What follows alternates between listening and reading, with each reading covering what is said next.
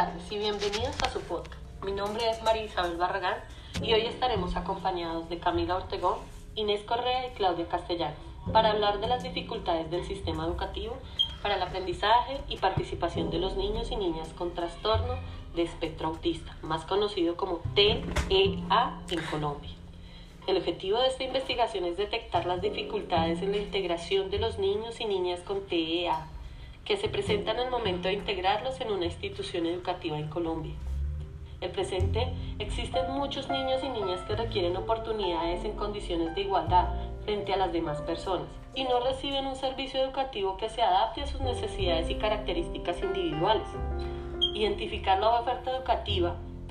integral que le permita acceder a diferentes espacios para adquirir esas habilidades sociales y de comunicación en Colombia es un problema porque, por no tener una oferta educativa exclusiva para niños y niñas con autismo y con una educación integral la cual les permita acceder a instituciones con un ambiente escolar para discapacidades especiales.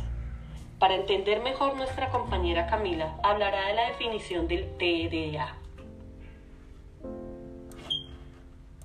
El autismo es un conjunto de alteraciones heterogéneas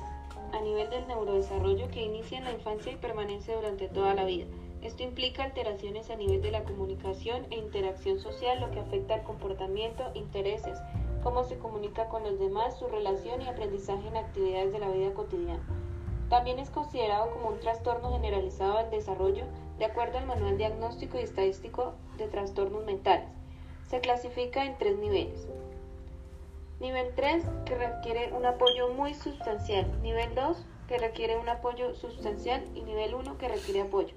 El concepto clásico de autismo ha variado significativamente desde sus descripciones originales. La palabra autismo deriva del griego auto, que significa que actúa sobre sí mismo, sumado al sufijo ismo, que quiere decir proceso patológico. Indica el proceso patológico que actúa sobre uno mismo. El trastorno del espectro autista ha tenido cambios en el tiempo, debido a los diferentes autores que lo han abordado. Buenas tardes, mi nombre es Ilse Correa, me corresponden los hallazgos empíricos en los cuales se logra identificar eh, las instituciones educativas que tienen inclusión para el tipo de población con trastorno autista. Esta información la podemos colaborar mediante el aprendizaje cooperativo, ya que es una herramienta estratégica para la inclusión en las aulas igual forma se estudiaron las variables de años entre 2009 y 2012, dándonos, dándonos una estadística en la caracterización clínica de niños y niñas y adolescentes en la unidad de neuropsicología en Colombia. También podemos evidenciar los grandes aportes de barreras en los procesos de inclusión a los niños con TEA la educación de las personas con trastorno de espectro autista en los últimos 10 años se han logrado grandes avances sobre este trastorno gracias a todos los avances y aportes de grandes autores que han logrado avanzar en cuanto a esta enfermedad. De igual forma, ha tenido un programa de adaptación para los padres de niños con autismo de Estados Unidos a Colombia. Y con esto podemos concluir de que estos hallazgos son realmente significativos y relevantes de suma importancia en nuestro proyecto.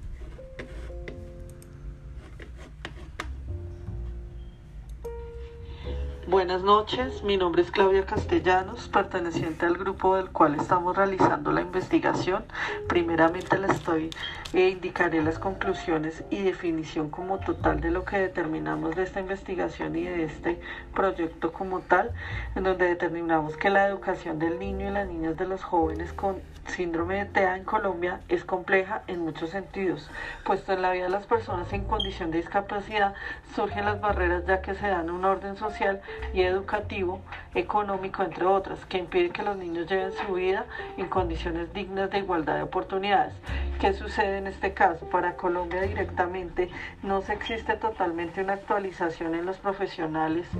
ni en, los, en las personas, tanto en la salud como en el proceso que es el objeto de la investigación, que son los profesores que dan el contexto educativo para los niños que tienen este tipo de, de trastorno podemos comprender e identificar que el diagnóstico a temprana edad favorece el desarrollo de los niños, ya que las intervenciones terapéuticas tempranas favorecen el mejoramiento de conductas y adaptación del niño en los contextos familiares o educativos y la adquisición de su dependencia. La valoración y la intervención conectiva favorece la implementación de mecanismos de prevención, diagnóstico y tratamiento, mejorando un funcionamiento social y escolar. Se encontraron redes de apoyo, las cuales son gran importancia para las familias, pues son fuente de información y apoyo para el proceso de búsqueda de instituciones terapéuticas y educativas. Con esta investigación se profundizó con el conocimiento, el cual se utilizaron estrategias para la inclusión basando un método de aprendizaje cooperativo útil para la inclusión de las aulas. Las barreras y dificultades detectadas no implican faltas de intereses por parte de los docentes y se hacen énfasis en las importancias de generar una adecuada inclusión educativa a manos de un educador especial que busque el reconocimiento de las cualidades y capacidades de los niños con el TEA. Es importante entender que solo el trabajo educativo especial, sino la unión con los demás miembros de la comunidad educativa, entendiendo las formas de aprendizaje y estudios, de la convivencia con su contexto y sus estrategias de aprendizaje y enseñanza de estos. Esto es lo que hace como tal que las entidades educativas deben interesarse más por generar un procedimiento terapéutico para aquellos estos niños que tienen este tipo de diagnóstico, ya que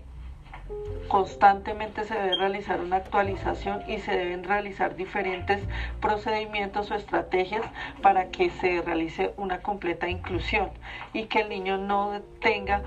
barreras o dificultades al ejercer cierto proceso de aprendizaje o enseñanza y esto debe proporcionarlo tanto como el apoyo de la familia y los docentes el gobierno a esta población para que su adaptación sea exitosa en un reto. O sea, debe implementar a la vez el gobierno muchas estrategias que determinen y que ayuden como tal a incluir una inclusión más unificada, más progresiva y que esto determine que los niños totalmente estén total, o sea, que totalmente los niños sean vinculados a un procedimiento y a una atención terapéutica y un acompañamiento continuo por los profesionales, en este caso los profesores. Es importante resaltar que la parte educativa en el desarrollo de los niños del TEA, pues en el torno a ella se ha garantizado la calidad de vida en inclusión social, que es lo que han venido realizando las diferentes políticas públicas que han venido realizando una diferentes leyes, diferentes políticas que determinen y ayuden a esta población. Se capacitan también, o sea, se asumimos lo que están haciendo es desarrollar una capacitación continua para el bienestar de los niños y niñas y familias brindando información clara, trabajando en la comunidad con el objetivo de mantener una comunicación integral para obtener así un buen manejo y apoyo en este trastorno, pues cuál se hace la inclusión en la sociedad y en las instituciones educativas. Se comienza a efectuar grandes cambios tanto como los educadores para los niños en pro del bienestar social y su calidad de vida. Entonces, como tal, nosotros lo que determinamos es que todavía hay un proceso de falencias que hay a nivel de Colombia por la falta de actualización y por la falta de